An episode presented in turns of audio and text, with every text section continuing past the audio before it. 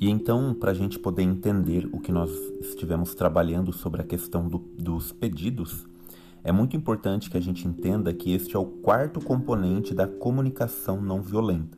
Aborda então aí a questão do que gostaríamos de pedir uns aos outros para enriquecer a nossa vida e também das pessoas.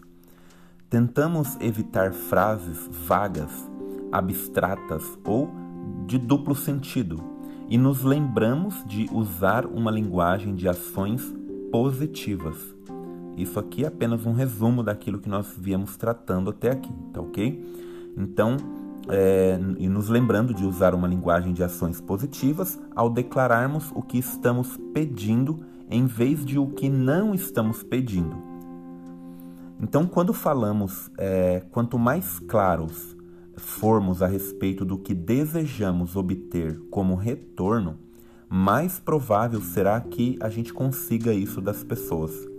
Uma vez que a mensagem que enviamos nem sempre é a mensagem que é recebida, precisamos aprender como descobrir se nossa mensagem foi ouvida com precisão pela outra pessoa, especialmente ao nos expressarmos para um grupo.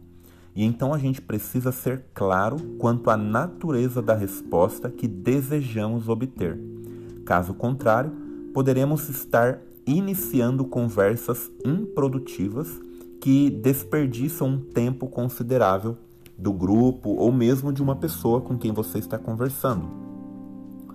Pedidos eles são percebidos como exigências quando os ouvintes acreditam que serão culpados ou punidos se não os atenderem.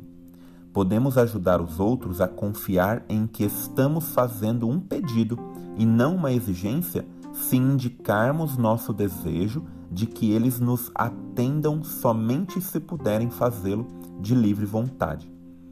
O objetivo da comunicação não violenta não é mudar as pessoas e seu comportamento para conseguir o que queremos, mas sim estabelecer relacionamentos baseados em honestidade e empatia, que acabarão atendendo às necessidades de todos na relação.